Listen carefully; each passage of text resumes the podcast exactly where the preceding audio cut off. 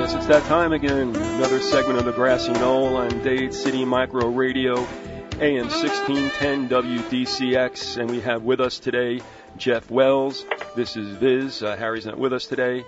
Um, the, Jeff Wells may not be a, a, name as well known to a lot of our listeners as some other guests are, but um, one of our guests was intent on um, on uh, my interviewing Jeff, and I also be I, I get articles through uh, this individual uh, uh from Jeff's website. So we're talking about a website now, uh, rigorousIntuition.blogspot.com. So if you're listening while uh, you're on the net, that's rigor, rigorousIntuition.blogspot.com. And um, uh, Jeff uh, self-describes himself as a cautiously pessimistic Canadian author and satirist. We're going to find out more about that in a minute.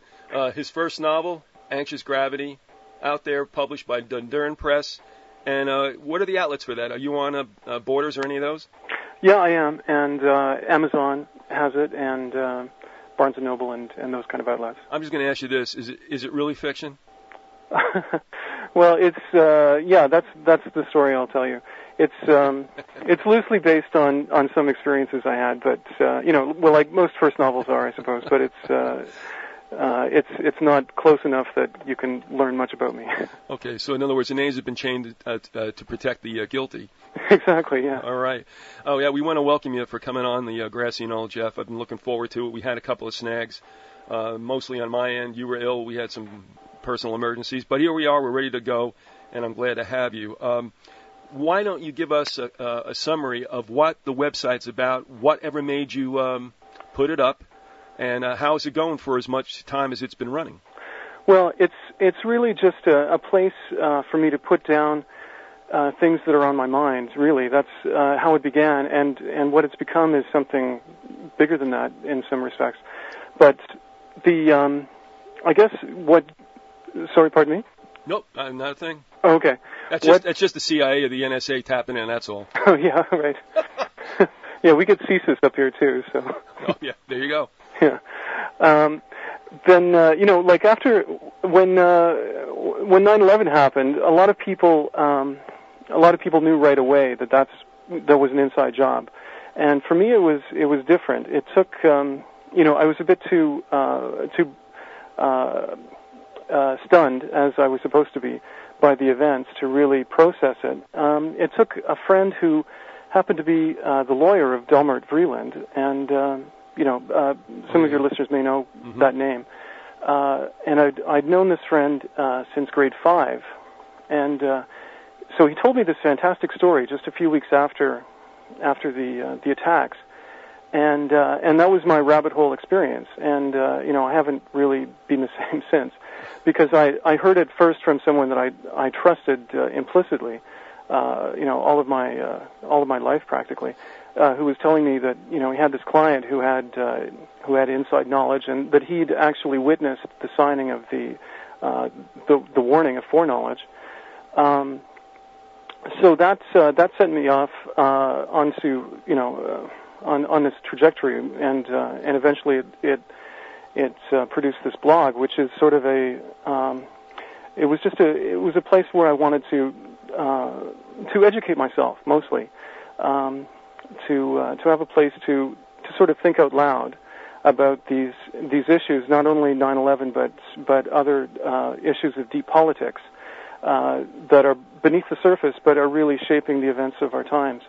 And uh, so that's uh, that's where we've uh, we've come to, and it's really been it's really been great to see it evolve and to see it become a community. Um, and that uh, you know there's there's really great uh, feedback from uh, from readers, and uh, uh, a lot of um, a lot of educating of, of ourselves going on there, and it's really it's also uh, it's also been uh, been good for me I think to have no really you know I, I don't have a name I don't have a reputation, uh, so I've been able to ask questions which uh, which others with a name and with reputation m- may be afraid to. uh, you know, getting into things like uh, like UFOs, say, or mind control and ritual abuse. These are topics which uh, which people often shy away from, even if they think they're important, because uh, because they're they're big stumbling blocks for a lot of people who um, who who just uh, refuse to accept that that such things can happen in our world. Uh, so I've been able to um, to have the freedom to explore these these issues uh, because you know I don't I don't have to worry about a reputation, and um, and that's been uh, that's been freeing for me. Mm-hmm. a reputation is a terrible thing to lose. yeah. Uh, I want to go back, if I could, to um, the Delmar Vreeland thing because that that was a very bizarre episode. But mm-hmm. but the, uh, the, is the counsel you're talking about Rocco? Uh, no, I know Rocco, but it's uh, Paul Slansky. Okay. I wonder if he'd like to come on. I, I always wanted to talk to somebody about that. And do we know where Delmar Vreeland is today? Well, he's last I've heard, uh, he's uh, he's in custody. I think it's in uh, uh, I think it's in Iowa. He was arrested just before the um, uh, the election in the states in uh, uh, late October, I think. All right. I think the last time I checked in on it, wasn't he still in? I guess he was in Canada. So they finally extradited him to the United States. Well, no, it wasn't an extradition. He was out on on bail, and then he'd um, he'd skipped uh, before his uh, his hearing, um, and it, it was uh, it, it wasn't it wasn't sure really if he was still alive uh, there was uh, the thought that he'd been abducted. Um, but but anyway, the last uh, that I've heard, uh, and the only thing I'd heard uh, between uh, between that and and now is uh, is that he was arrested in um, I think it was in Iowa in late October on uh, I think it was child prostitution charges actually that he was uh, he was running a, I don't know if it was a boy or a girl, and uh, there was some um, uh, identity fraud, I think, which uh, which uh, was involved in his arrest too, and uh, that's it, it, that's um, it's very interesting that that that it took that twist because I'd heard from another friend who's um, who has uh, who's had uh, some dealings with Vreeland that he suspected that Vreeland uh, had been involved in the in the whole Franklin cover-up stuff or uh, or something like it. That that Vreeland himself had been uh, had been run as a child prostitute, and uh, and to to see it uh, uh, to see him arrested on child prostitution charges was was an odd corroboration of that. Well, I'll tell you, if he went to Iowa to hide out, that's crazy because that's probably the only state where everybody knows everybody. yeah. You know, and uh, you know you're a stranger; they know right away you're a stranger. Um, well, you know that that sounds awful like a, like the parallel with Rusty Nelson of late. Yeah, yeah, it it actually is. And uh, it when I when I heard about uh, Nelson's arrest, uh, I was reminded of Vreeland's. That uh, and and curiously, you know, just um, as far as Vreeland was concerned, uh, I thought it was odd that he was picked up just before the uh, the election. And uh, at that time, he, he was telling a, a wild, uh, a, a seemingly wild story about another, you know, that he he was. Uh, uh, on the trail of of uh, some other um, um, a 9/11 like event that was that was going to unfold before the election, which of course didn't happen. Um, and I think I think that Vreeland himself, you know, we can't uh, we can't take his word really for anything, because uh, because he is uh, he is a con man and he's a liar and uh, and he exaggerates. Uh, but uh, you know, we can say that, but we can also we can also say that that's a, a perfect character to be used by uh, an intelligence operation, as uh, you know, at the level that Vreeland was. Um, but uh, people who don't who don't know what kind of world you know we're dealing with uh, will say, well, you know, he's he's a criminal, you know, but of course he's a criminal. Mm-hmm. But of course, you know, the agencies that we're talking about uh, would love to have someone like uh, like him work for them because there's well because he'll do he'll do dirty work for them, and uh, there's a great plausible deniability because uh, there's uh, there's no way that you can take his word for for anything. So I, I believe that before 9/11, um, and this is this is speculation about uh, about what he was up to, that uh, uh, the foreknowledge that he had was was uh, was disinformation. Um, that he'd uh, he'd been fed uh, he'd been fed some lies to muddy the waters about about the events that were going to unfold, and uh, perhaps to, uh, to distract researchers right. or to uh, to create uh, create um, uh, a possible incident because the the disinformation that he had pointed to Iraqi and Russian foreknowledge, which was, of course, wildly inaccurate and uh, a distraction from the real uh, uh, from the real criminals. So they they give him false information and turn him loose, mm-hmm. and that in that way they hope that this will uh, lead a whole lot of people down a side street uh, not to know what about the truth about what took place that day. Yeah. Um, you know, uh, Harry, uh, back when Vreeland was making the uh, rounds of the uh, alternative uh, alternative uh, radio shows like uh, well Ruppert well, Ruppert actually doesn't have a show, but I mean, he, he was Mhm. back in Vreeland. He was on Alex Jones, and I guess everybody just distanced themselves from him and wanted to forget that the whole thing ever took place. Yeah. Um, and anyway, I was going to say Harry called up a Michigan um, website. You know, it, it's one of these uh, outstanding fugitives and all this other stuff. Mhm. Man, he came up bang, and uh, he had a decent rap sheet prior to that uh, uh, fiasco up in uh, Canada. Yeah. Yeah. I sure did. Um, but you know, there you go. I mean, you, you're like you're right. You take a guy like this, or you take a guy like Oswald, who you can immediately uh, attribute being a, a whack job, Mhm. and there you there you got your built-in s- a character self-defamation. It comes ready to go. Yeah. You know, and I mean, of course, I mean, we always want to believe wackos uh, are at uh, are the responsible for executing heads of state, but they would not leave such a job up to a wacko. No. Exactly. And um, I had I had said to another guest once that when you look back at all the assassinations of presidents and the attempts, I mean, almost in every case is a lone gunman.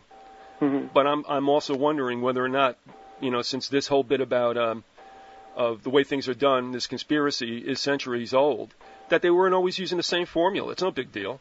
hmm So um, anyway, uh, as I had said to this other guest, I would love to find out exactly what was behind Garfield and McKinley's assassination, because I think that's a little too antiseptic to believe it's always you know some anarchist or something like that.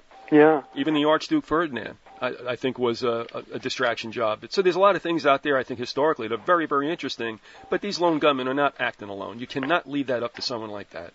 No, and you know um, uh, about Oswald, I think uh, there's a uh, there's a uh, people get off track on the JFK assassination. I think by looking too much on the the events on the on the day itself, and uh, you know the trajectories of the of the fire, and uh, you know if Oswald was uh, was actually in the building or you know on the sixth floor, if he fired a rifle that day.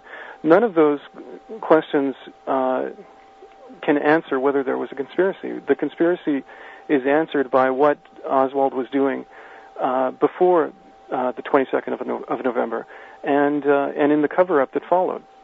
It's in his associations with uh, CIA figures and with uh, with Ruby, and um, you know that you know he was being run for months uh, and well for years really Mhm.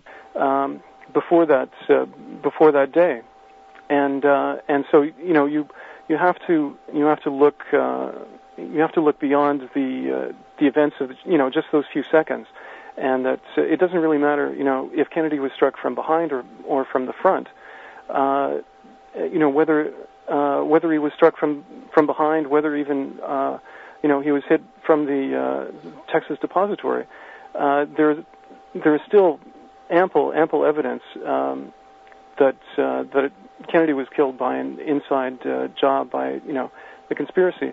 That uh, it's uh, as I think um, researcher uh, John Judge uh, says. I think it's original with him that it you know it doesn't matter uh, who fired the gun. It's who paid for the bullets. That's that's where you find the the real criminals behind it all. Yeah, and there was uh, no shortage of people who were upset with JFK. So I mean, Mhm. um, James Fetzer, who has been on the show, um, recounts Madeline Brown, uh, paramour of, of LBJ, Mhm. stating that LBJ said, "No, I didn't kill the president. The uh, CIA and the oil boys, they did that." So, Yeah. I mean, that's just one of the uh, the factions.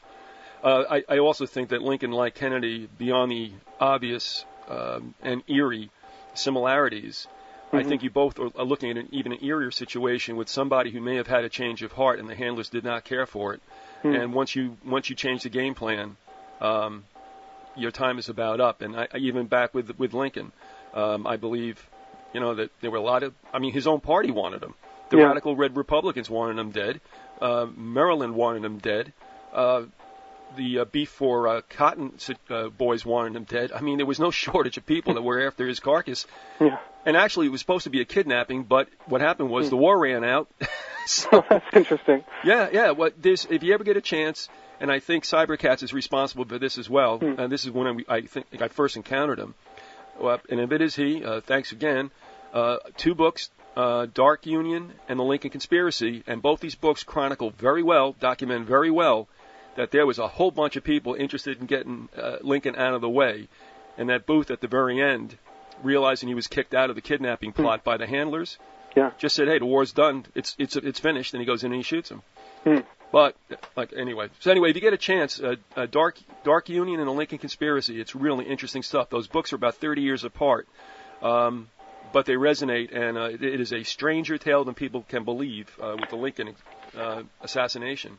Yeah, you know, it's it's funny. Most people don't know their own history, let alone you know their their hidden history, and uh, it's um, you know the the history is replete with uh, with patsies, who uh, you know, and it's not uh, to say that someone is is a patsy is not the same as saying that they're innocent. It's it's that they um, uh, you know they're involved, but their involvement is is at a much uh, uh, much different level than uh, than what uh, the history books record them as being. Um, there's an author out of uh, uh, Calgary, Alberta, uh, Charles T. Wilcox. He's written the book Democracy Under Siege, who gets involved with the Vatican and the Jesuitical provo- uh, provocateuring during the mid 60s Mhm. and how uh, they were uh, bearing down on Lincoln as well. But you know, what's interesting as far as saying um, uh, that a, a bit about uh, knowing your own history. Uh, what Charles has brought to the table for us uh, is also how much of Canada was involved during the Civil War because these sides that weren't supposed to be talking, North and South, were actually up in uh, uh, Quebec Hmm. and uh, at a hotel in Montreal. I mean, basically, that city was crawling with both North and South. Um, I wouldn't say conspirators, but um, behind the scenes dealing, and that you good old Canadians are the ones that allowed um, some Southerners to come in and uh, pull off what uh, simultaneous bank robberies in St. Albans, Vermont. And I always thought that was a great trivia question. You know, what was the, Yeah. what was the furthest north conflagration? Was it Gettysburg? No, no, no. It was St. Albans, Vermont. Yeah, yeah. Well, I guess I, I shouldn't uh, speak too uh, speak too much about not knowing uh, our own history. I don't. I didn't know any of that myself. All right. Well, I'm sorry. No, okay. but anyway, those books are the ones where you can find that. And uh, also uh, another thing that Charles brought to me, and he also is good about sending down documentaries of the Canadian version. I guess of what would you call it, uh, arts and entertainment or Discovery Channel. I think Mhm. you know, and also some of the uh, really great shows that come out of uh, the Passionate Eye. Oh yeah, yeah. There's some good stuff. Oh, a- absolutely excellent. So I'm glad he's done that. And uh, he also gave us a very different spin about the War of 1812. And from the Canadian version, it was interesting. It's like, no, you guys wanted to come up and take Ontario. You know, don't give me the stuff about, you know, um, you know, we, we went down and bur- you know burnt D.C. and that's the whole thing. No, you guys came up to take some land away to get the Great Lakes, Mhm. and it's a real different spin than you know you get in American texts, you know, in documentaries. Yeah, that it interested me uh, when I realized that that uh, you know that uh, we have different histories about uh, Mhm. about things which I'd I'd assumed that you know that we had uh, in common, uh, like that. And it's interesting too, uh, you know, that there is. Uh, as a Canadian, um, I certainly am not a you know I'm not a disinterested party looking at the United States right now, and that um, we have to, you know, we have to consider not only oil, but uh, as I'm sure you know, the 21st century is going to be a lot about water, and uh, and we have um, you know the world's largest freshwater supply, Mhm. and we're very um, we we guard it very jealously. We don't uh, we don't trade it uh, in bulk. Um, but I think you know in 20 years or so, that's that's going to change one way or the other. So I'm I'm very interested to watch sort of uh, the um, the creeping continentalism. Well, it's not really creeping so much anymore, No. but um, uh, it's it's something as a you know as a Canadian, I'm feeling a bit like an Austrian in 1938. Uh, Yeah. and j- Yeah, just remember something though: if you Canadians slant drill for water on our side, we're going to come in after you. yeah, okay. well, we we got it coming to us then. I- and I don't know if you've heard this or not. I've been begging Harry to uh, to can this so I can play it. But there's a song uh, by some Canadians. Um, it's it's a lampoon, Mhm. and they're talking about how we came down on Bert DC and we ran away. yeah. Have you ever heard that? Yeah, yeah. Oh, that's a riot. Holy mackerel. All right, um, I want to get to some questions if I can. and It's going to pertain to the JFK situation also, which we've been talking about to some extent. Mhm. Uh, these were questions that were forwarded by uh, uh, those who knew you were coming on. And that must be prescient because I haven't posted it. Yeah, I did post it. Yeah, that's right. Actually, this is going to be heard tomorrow, so that'll confuse everybody. All right. Um, one of the questions are here's a zinger who, in parentheses, probably more than one player, close parentheses, was responsible for the murder of JFK and why was it necessary to take him out? We've covered some ground there, but why don't you give us the line that, uh, that you cleave to? Hmm. Well, it's. Uh, I think it was a you know a military uh, military intelligence operation, and uh, there's there's names like um, uh, like Lansdale. Ed, I think Ed Lansdale. Mhm. Uh, that uh, is certainly uh, certainly prominent. And uh, let's see, who's the other guy I'm thinking of? Um, uh, just a moment while it comes to me. Sure. The um, well, he, he used the name uh, Maurice Bishop. Uh, uh, is in his uh, dealings with uh, with uh, oh yeah David Dudley Phillips yeah he was um, uh, CIA uh, director for uh, the Western Hemisphere and uh, he was working out of the um, uh, the Mexican uh, embassy I believe at the time and he was um, uh, he was working with uh, with a number of Cubans uh, Cuban exiles and uh, uh, he was he had his hand in the in the whole Bay of Pigs thing.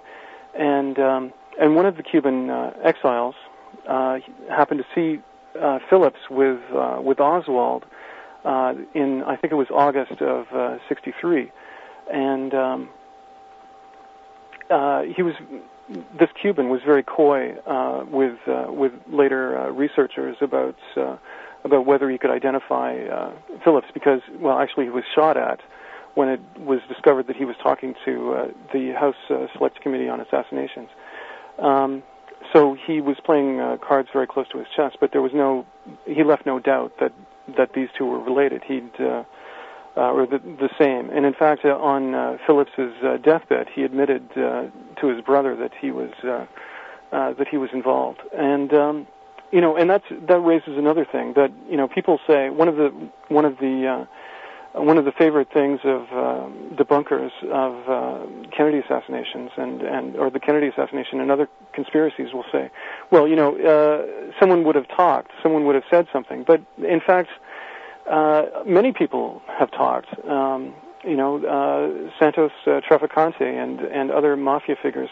They they had uh, operational role and in in this, and they've they admitted to functionaries and others, not even just at their deathbed, that that they were involved, and and then there uh, then there was of course uh, you know a layer of uh, of Cubans who were involved too, and there was I think a a, a uh, clustering of of reasons why Kennedy was taken out, and part of it certainly the Cubans were motivated because of uh, because of the Bay of Pigs, and uh, the military um, military intelligence uh, they were uh, they were really wanting to. Uh, this was the this was the, really the apotheosis of the national security state. It was the the coming into uh, into uh, into flowering of of uh, of the America that we know now, which isn't really the the republic that it was. Um, and uh, Kennedy was was endangering them. Uh, he was uh, his speech at the uh, American Institute um, or the American uh, University rather. Uh, I think it was the uh, the summer of '63. Uh, he was he was talking about détente with the Soviets um, ten years before uh, it became um, uh, Fashionable? yeah before it became fashionable. And uh, you know and it's and just uh, the last few days there's been another um, uh, more disclosure about about Kennedy's plan to uh, uh, pull out of uh, Vietnam. And uh, and this this was all this was all contrary to to what um, to what uh, the establishment the, the military in- intelligence establishment uh, were seeking. So I uh, I think that in their views, in, in their view, uh, Kennedy himself had, had perpetrated a coup of sorts, and what they were trying to do was to reassert what they what they viewed as their you know their natural uh, supremacy. Um, Kennedy's um, uh, Kennedy declining to um, to follow up on Cuba after the Bay of Pigs and and not signing on to Operation Northwoods and and similar things. Uh, I think um, I think spoke to uh, spoke to them that you know this this is a guy that uh, that is a threat to us and uh, and after all of the you know these these guys had had uh, you know they've been practiced in removing troublesome governments all around the globe. Uh, it wasn't that big a leap for them in some respects to do it at home, and uh, especially because they felt that it was their government to begin with. Um, and um, and this is also another uh, blind spot I think for people that you know uh, who who can accept that the CIA and uh, and the other uh, the other players in the national security state uh, they dis- uh, they um, they destabilize governments around the world. Mm-hmm. They they they spend millions of dollars, billions of dollars, doing this, and they've done it for decades. But the thought that they might do it at home is, uh, you know, they don't. Want, a lot of people just don't want to go there. Mhm. Um, but it's, you know, uh, it's it's a logical conclusion that if if they're going to spend so much attention, you know, taking down uh, the government of Chile or destabilizing the Italian government, how much more attention will they pay to uh, to the most important government in the world, uh, their own? Mhm. And when it's uh, when that government strays from what they perceive as as uh, as the line that, that must be hoed, then you know they're not going to they're not going to uh, hesitate too much in, in straightening that out. Uh, mentioning that he wanted to um, affect some kind of detente in uh, the mid 60s with Russia is a bad idea, of course, because they weren't ready um, for another 20 years to do that. Since they, when you got a when you got a boogie guy, uh, you got uh, the reason to have your military industrial complex up and humming, people making money and armaments and, and such. And uh, when you talked about the destabilization of Italy, are you referring to when Moro was assassinated? Uh, I wasn't I wasn't in particular, but uh, but that's uh, that certainly would uh, would uh, would be a part of it. That was uh, I think that was maybe in the uh, in the early 70s, but in the in the 50s, the CIA um, undermined uh, Italian democracy as well by uh, um, by a lot of dirty tricks uh, during uh, at least uh, at least several elections there uh, when it looked like the communists were going to win a democratic government. And you know, it's such a rigged deal when you look back at post World War II uh, global events and, and the United States' role in it, because we've never been without boogeymen and people to hate, and you just switch it. You know, as, as soon as World War II was over, then it was it was Korea and Southeast Asia, hmm boogeymen communists down there. Then that turned over to uh, well, Russia's always been a player in that whole situation, hmm and it goes through time until now. Russia's not the bad guy anymore. We got to have a new bad guy. So we have the personification of the bad countries in what uh, Saddam Hussein and Bin Laden. Um, always a new bad guy to hold before the public to uh, you know, for people to draw their hate down on, and of course justify incursions into countries. And you're right about destabilizing governments. I remember watching a film in college back in the early 70s, and they asked the CIA opera, you know, NSA, whatever it was, um, you know, what's your job? And the guy, like matter of factly, with a shrug, said, um, destabilize nations and uh, topple rulers. what, was there a problem here? Oh, and of course we saw that with Allende down in Chile as well. Yeah, and you know when you look at the record, uh, it's uh, it's not a very good one. I mean, they've they've really uh, you have to wonder what they're what they're doing this for because uh, you know consider um, not only the troubles that they've caused for the people who live in those countries, but they've caused greater problems for themselves, and and yet this is this is what they keep doing. If we can switch gears and take a look at Deep Throat. hmm All right, what's your take on Deep Throat? Being felt and felt alone? Well, I um, my thought is that that uh, Deep Throat is is a composite character, and that hasn't changed uh, much um, with Felt coming forward. I think uh, what uh, Deep Throat was was passing uh, to uh, to Woodward was uh, was more than what um, uh, someone in the FBI would be able to tell him, and uh, it's um, you know it's it's convenient uh, for uh, for someone to take uh, to take credit or to take the blame at this point for uh, for Deep Throat, and uh, and Felt seems to be happy to do that, and his you know his family may profit by it, and uh, and he's he's old and um, ill, and he's not going to he's not going to pay for for his misdemeanors, and um, and he'll be regarded as a hero to many. So I think it's um, uh, I think it's likely that, that there's more than just uh, Felt involved, but I think that uh, I think that Felt uh, was certainly one of them. Uh, I think it is true, um, by Nixon's own words, that he was something of a was pr- probably anti-Jewish. Mhm. Um, he certainly had, uh, I guess, cast a number of uh, multicultural expletive deletives towards Kissinger, Yeah. and Kissinger and Felt both being Jewish in a sense. Uh, you know, what better way would it be to use somebody like that, who Nixon would hate above all others, to bring him down? Uh, but in Coleman's conspiracy um, conspirators hierarchy, the story of the Committee of 300, Mhm. I think he lays out a really plausible um, scenario, and I think one that that Liddy kind of, you know, backhandedly but separate from Coleman, uh, confirms, and that is Deep Throat. And some people laugh because I mean, think about Kissinger's voice.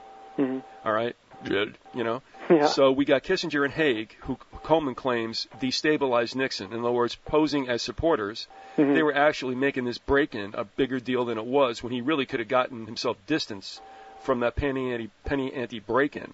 Yeah. You know, and so what you do is, no, I, I- you can't have you can't have Haig and or Kissinger going to Woodward in garages and stuff. I mean, that's just too obvious. So what do you do? You find a bagman, an errand boy to go do it.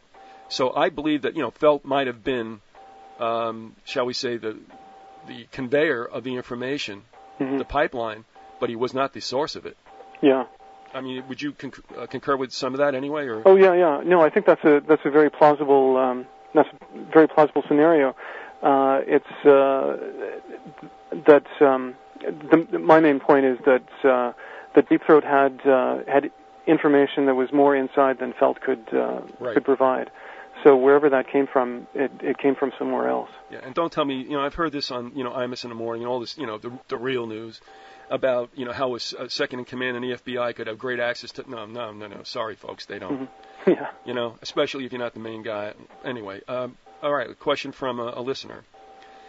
It says, uh, given today's, and this is marked Thursday, June 2nd, given today's post, uh, could you explain what the CIA's objective was in the Watergate scandal slash break-in? Hmm. And there's, it's multi uh, questions here, so do you want to address that?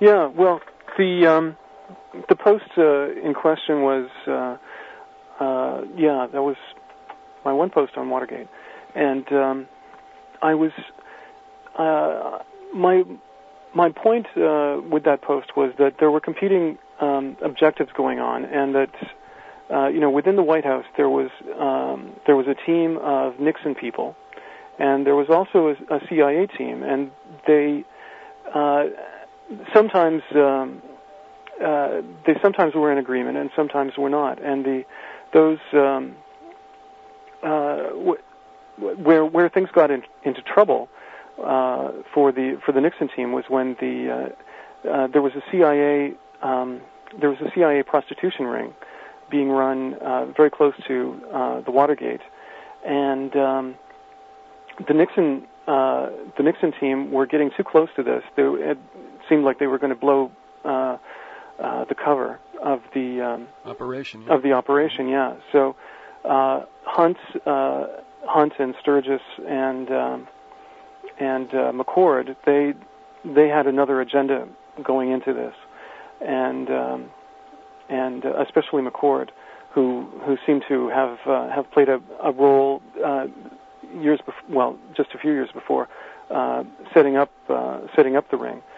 Um, that uh, they wanted to they wanted to make sure that that was protected, and so that uh, so to do that, they had to uh, they had to blow the uh, the burglary, because um, the um, well part of the part of the phone tap uh, was going to uh, the um, the uh, the uh, Democratic National uh, uh, offices there. Uh, but but the tap wasn't originally on the the Democrats' phones. The the tap was coming from the the prostitution ring. But there was a lot of a lot of activity between the two. In fact, so much so that that the F- former FBI guy who was listening to the the wiretaps, he was thinking that the tap was actually you know in the Watergate, but it wasn't. It was in uh, a hotel just uh, uh, nearby, um, and that um, uh, the uh, there was not there was not a tap found in the Watergate until until months after the um, the break-in and um, and it was found to be inoperative, and it was found to be well. There were just so many reasons why it just wasn't uh, wasn't really where the the source was coming from. The source was on the other end.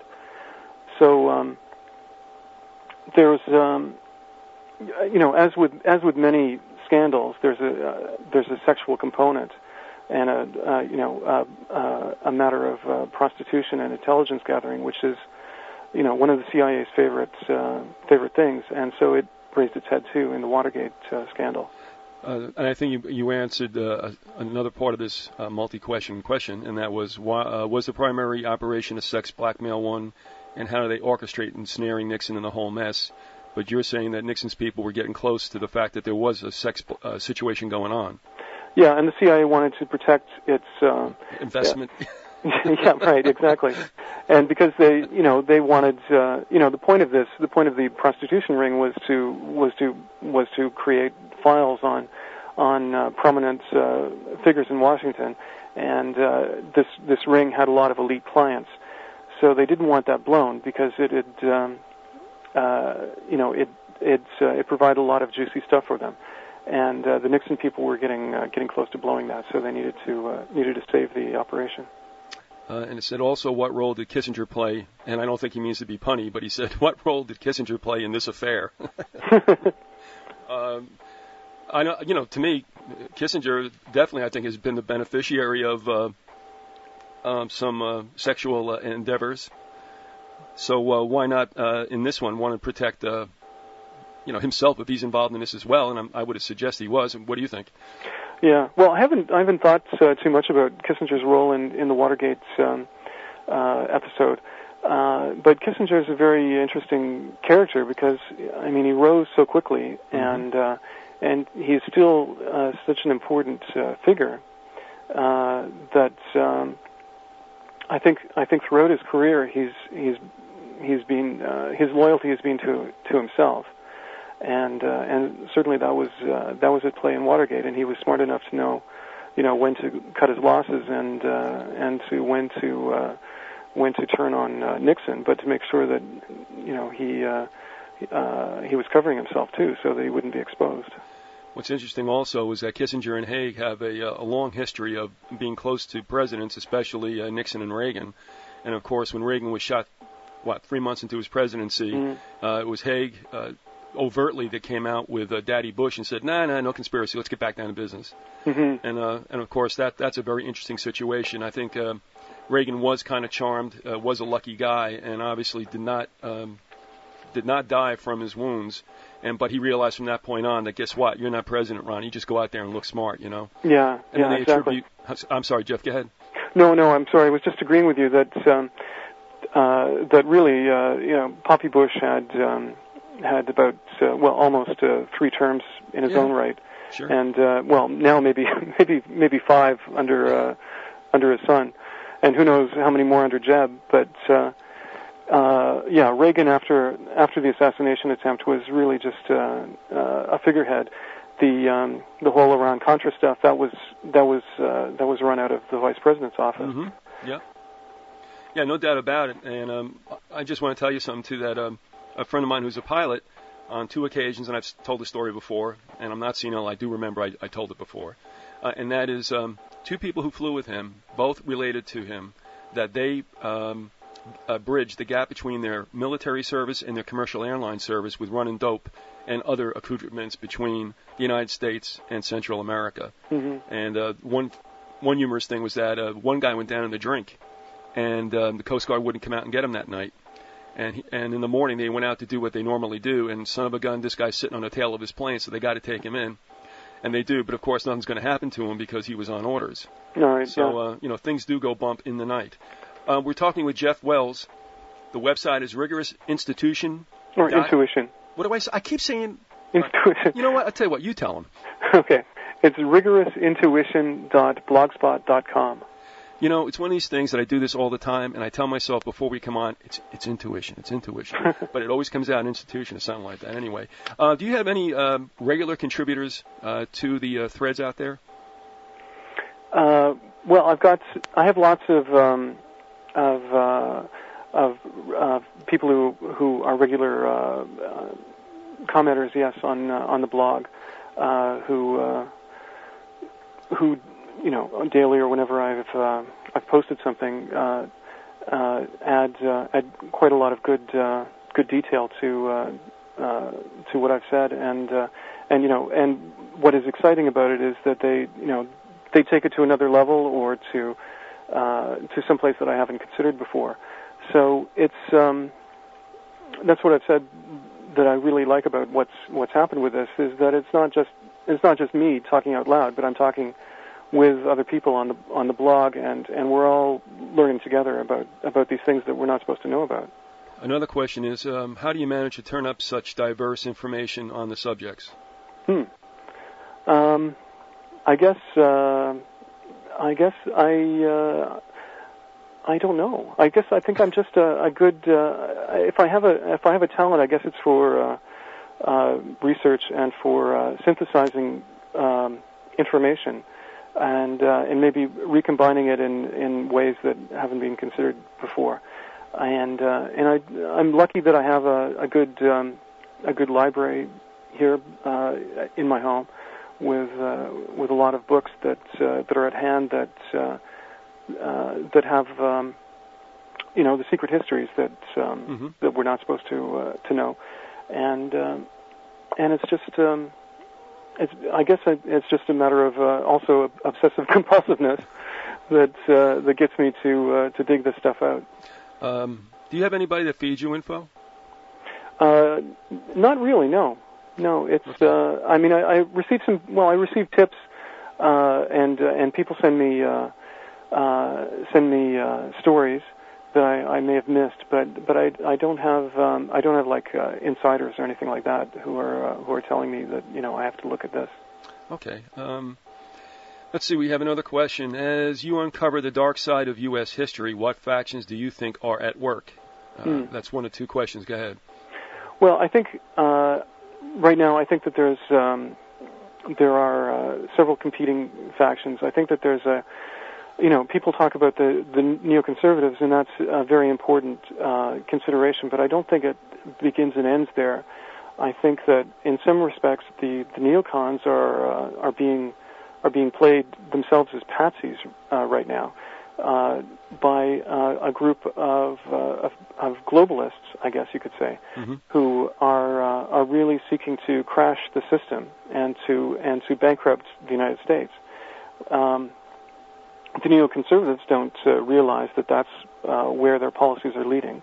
Uh, they don't uh, they don't uh, believe that uh, they're they're causing the ruin of, of their country. They believe that they're you know they're they're doing what is necessary to see that the United States thrives in the 21st century, but that isn't where their policies are, are are taking America, and that there's a deeper level of of globalists, and with names that I think a lot of people would would recognize, like um, like Rockefeller, Hmm. and uh, and um, uh, I would say Maurice Strong as well. He's a Canadian that I think is is unknown uh, to many people, but I think he's uh, he's in the thick of this. hmm Um, who um, and and again, I you know I think that these people who are doing who are involved in these shady things often they believe that they're actually doing good. Uh, they think that they're they're doing what is necessary. They're making the, the difficult choices, uh, not because they they want uh, uh, you know an uh, an evil uh, uh, future for the world. They they believe that that what they're doing will preserve um, um, preserve humanity in some respect. But um, uh, but these globalists, I think that you know they they see the crises that are coming and that that we're entering into with uh, you know environmental degradation and and uh, uh, peak oil and with uh, with so many other things that are going to make um, human civilization, global civilization as we know it, uh, by the end of the century, virtually impossible. Um, they recognize this, and they they realize that in order to save the world, it's like you know to save the you know the village we had to destroy it. I think they believe you know to save the world we have to destroy it in a way. That yeah. they have to they have to they have to break the system down in order to uh, uh, uh, to remake it, and um, and I think that's what that's what we're seeing with the bankrupting uh, the the bankrupting of America, uh, in in you know not just financially but certainly financially as well. Um, that um, that to uh, to have a to have a, a future as a to to have a future in a in a world that is going to make uh, make it very difficult for uh, for human civilization to thrive. These people believe that well, we need we need a totally new order of things, mm-hmm. and so so they're breaking down the old order, and they're in its place going to going to have well, it's you know the new world order. That's it's called that for a reason. Uh, so uh, I believe that that's the that's the deeper agenda, and it's an agenda which isn't shared by uh, the neoconservatives who are who are you know trying to erect uh, an American empire. Um, uh, but their empire is destined to fail. Uh, but um, it, their failure will be success for this this group of, of globalists who want to impose impose their order upon it. Uh, you believe then uh, that the end game is uh, world government? Yes. Mm-hmm. Yeah, I, I think so. The um, in in one in one way or another, uh, that's uh, that's where this is headed. I think if there's going to be um, if if there's going to be you know a human civilization left standing, that's that's what. Um, that's what those who intend to, to rule it are intending. You know, and what I did um, to confirm the fact that this wasn't was the uh, game plan, and it's there for everybody to see. I mean, all you have to do is read some of the works by H.G. Wells. I mean, one is mm-hmm. right in your face, New World Order. Mm-hmm. Another one is The Open Conspiracy and then you have Huxley and Brave New World, which, which uh, somebody was telling me in a in a kind of an email list there. Uh, I go, oh no, that was just a it was just a you know a, an allegory, a metaphor. I'm like, no, it isn't, dude. You see what they've got in store for us now? I mean, go back and take a look at what he had written. It was nothing. I mean, it was the truth. Mm-hmm. Um, also, uh, George Bernard Shaw and the rest of those Fabian socialists out of England, uh, and Cecil Rhodes. Mm-hmm. And I think that Rhodes is probably the one who started the plan in the in the late uh, stages. I shouldn't say start, carried it on, because I think this goes back to you know Rothschilds and Weishaupt and stuff back in the 18th century. Um, yeah, well, you know these people think you know generations that's right. ahead. Yep. Rhodes said just before he died, around 1902, I guess it was, that he said uh, it's going to take uh, 200 years. So there you go. I mean, um, mm-hmm. we're, we're half the way there. So he thought I, we might be a little closer than he uh, expected. But these people uh, wrote what they wanted to do, and basically it's being done. And you're right. Uh, they were so dedicated to the cause that they knew they would not see the fruition in their lifetime, and it didn't matter. They were that driven. Mm-hmm. Okay. so you're not arguing with me on that one. No, no, no, not at all. Um, I would just throw this out to you real quick, and we have another question for you.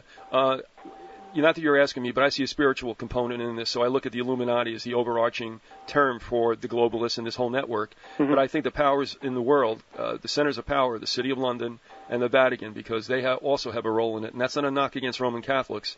It's a knock against the Vatican, which is a nation state unto itself with a, a, a tremendous history of um, provocateuring. Uh, your mm-hmm. feel on that?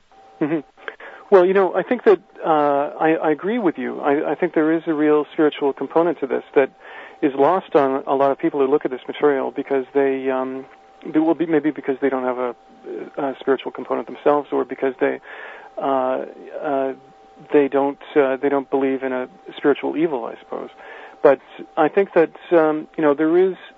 Uh, there is behind uh, behind this, I think, and when you get into looking at the secret societies, uh, there's a Luciferian component to it, which I think is a motivation um, uh, an esoteric motivation Mhm. for a lot of a lot of these elites. Um, that uh, you know the, the the secret societies have an exoteric um, knowledge and an esoteric. Uh, the exoteric would be what what they what they tell the public and what they tell the lower initiates, but the esoteric would be what they tell the higher initiates, and uh, and what they tell the the higher initiates is the inverse often of what they Mhm. they tell the public, and uh, so what they you know what they tell um, what we know. Uh, you know the public face of of uh, of the Masonic order, say, or the OTO. It's uh, you know it's not that bad, um, but it, it gets it gets totally inverted when you get in, and uh, Opus Dei, I think, as well Right. um, you know, uh, so that uh, you know God becomes uh, Lucifer and Lucifer Mhm. becomes God, and um, and uh, you know when you're in the thick of it, there's there's not much you can do but go, uh, uh, but go you know further into it. Uh, when you're when you're uh, when you're caught up uh, into the into the higher orders, and uh, so the um, uh, the uh, yeah the spiritual uh, the spiritual dimension of this is is very real. I think I I shy away from using terms like Illuminati, Mhm. but I think the reality that it speaks to is is genuine. Um, I I just don't want to use the word myself Mhm. because I you know I don't know that that's what they call themselves. Um, but it's uh, it certainly uh, it reflects something that I think is is uh, is really going on. Well, the meaning of the term is exactly um, who is orchestrating this, and of course, uh, the Mhm. enlightened ones, and that, that that angel of light, that light motif, always goes back to Lucifer. Yeah. And I do see this as a Luciferian conspiracy that is foretold in the Judeo-Christian scriptures, uh, and um, and I think that's what we're up against. But if people could at least understand one thing, you'd be able to crack a whole lot more of these hardheads, and that is the mainstream news is absolutely lying to you. And in the same time, they're propagandizing you and raising fear in you. They are the extension of these characters. And of course, they're not going to shed light on themselves. So the very conspirators are the ones who are saying there's no conspiracy. And unfortunately, you know, that, that self-made invisibility is, is working. Mm-hmm. Yeah. Um, let's see where else we got to go. All right, one other thing, and we don't have a lot of time, but this ritual abuse has come up on this show quite a bit, Jeff, and Yeah. that's and that is uh, in the form of uh, Dr. Ellen Lacter, Eleanor White out of Canada, uh, Kathleen Sullivan, who wrote a book, uh, Mhm. Unshackled, uh, Mhm. uh, the Survivor. I can't get the subtitle. Uh, are you familiar with that work at all? Yes, I have it, uh, and I've I've interviewed Kathleen as well. Oh, great. Okay, yeah. Um, Survivor of Mind Control. hmm I believe that's it. So anyway, uh, you've done some stuff on this too, and this ties into what I'm thinking about with regard to this occult behavior, because this whole idea of uh, child porn, uh, homosexuality, uh, ritual abuse unto death, sacrificial uh, rites, this is very real, and people don't want to believe it's out there because it's hideous, but it's been with us since the beginning of time. Yeah, yeah. No, it's true, and and I, uh, I in fact that reminds me. Uh, a few months ago, I posted um, an, uh, a study of uh, Gilles de Rais, I think uh, is his name, uh, who was um, I think a, a 15th century uh, French uh, royal who was you know he he sacrificed uh, 200 children uh, in. Um, in this, uh, these uh, sex magic uh, rites to invoke uh, the devil, hmm and uh, it's um, you know it's all of it's all of a piece, I think, and uh, it's uh, you know I think a lot of people can see the you know the superficial nature of the crimes. They can see the, the pedophilia, they can see the uh, the abuse and uh, the torture maybe, but but when you introduce the the ritual aspect, Mhm. that's when uh, you lose a lot of people because they can't uh, they can't process that. It doesn't make sense to them in this world that um, uh, that there is a you know a, uh, a satanic or Luciferian conspiracy, or that uh, that people are actually you know um, sacrificing children hmm uh, for the purposes of devil worship. And um, you know you see that in uh, in the, this case out of Louisiana uh, that broke a few weeks ago. The Hosanna Church was it? Yeah, Yeah. that- and um, you know, uh, who would have uh, who would have believed that um, that this uh, uh, this in this small town there was there was uh, this heinous activity going on, and that it wasn't it wasn't just uh, pedophilia, but it was it was and, or and bestiality, Mhm. but it was uh, it was ritualized uh, pedophilia and Mhm. bestiality. That it was it was for a purpose, and the purpose was uh, was uh, demonic. Um, and I think that uh, you know this is a reflection, or it's just you know it's tearing uh, it, it's it's pulling back a little corner of what is what's actually Mhm. out there, and what's what's what's uh, what's all around there. The um, you know the great thing about the internet is that what uh, used to be just local stories, they can now be global stories Right. if we pay attention. And uh, there are patterns all around the world that show the same thing. In uh, Australia, in the States, in in Scotland, in Mhm. Portugal, you know this is happening. Uh, this is happening everywhere. There's uh, you know these elite pedophilial rings uh, that are being protected. Uh, you know that they're they're being uh, run and they're being uh, used uh, by these uh, by these elites, and uh, and that there is uh, there is this demonic component to it, and um, you know you can uh, you can deny it, but it's not going to make it go away. No, and it's it's amazing that people will embrace horror movies. Uh, they might even give some credibility to it. They might even like the movie Eyes Wide Shut. But then Mhm. you tell them that it's worse than that. That eyes, I mean, Eyes Wide Shut. I mean, they're telling you the whole deal. Yeah, And- right. and- yeah, I know. Right, and and the thing is, it's like, well, no, that can't be. That's just fiction. It's like, well, that's one of the ways you can take the heat out of people looking for the truth because what really is out there is the fiction that we see uh, in the X Files mixed in with some ludicrous stuff. You know, uh, on the Mhm. Sci-Fi Channel, like Dr. Rebecca Carley said, you know, if you want to know where we're going, just watch the Sci-Fi Channel in, in Hollywood. Yeah. Uh, and then, of course, people say, well, that's X Files stuff. It's like, you know, that's how you've been psychologically uh, compromised. That they've got you knee jerking, oh, conspiracy theory, you know, to everything that doesn't come out in the mainstream news. hmm If you guys can get beyond that veil, you'll understand we're in some deep sneakers, aren't we? Yeah, and um, you know, I don't. It's uh, it's not that I want to believe this. I would rather not believe this. And it- and really, in a in a in a way, believing has nothing to do with it. It's it's just what the evidence has Right. persuaded me. You know, I didn't go into this uh, uh, with these assumptions.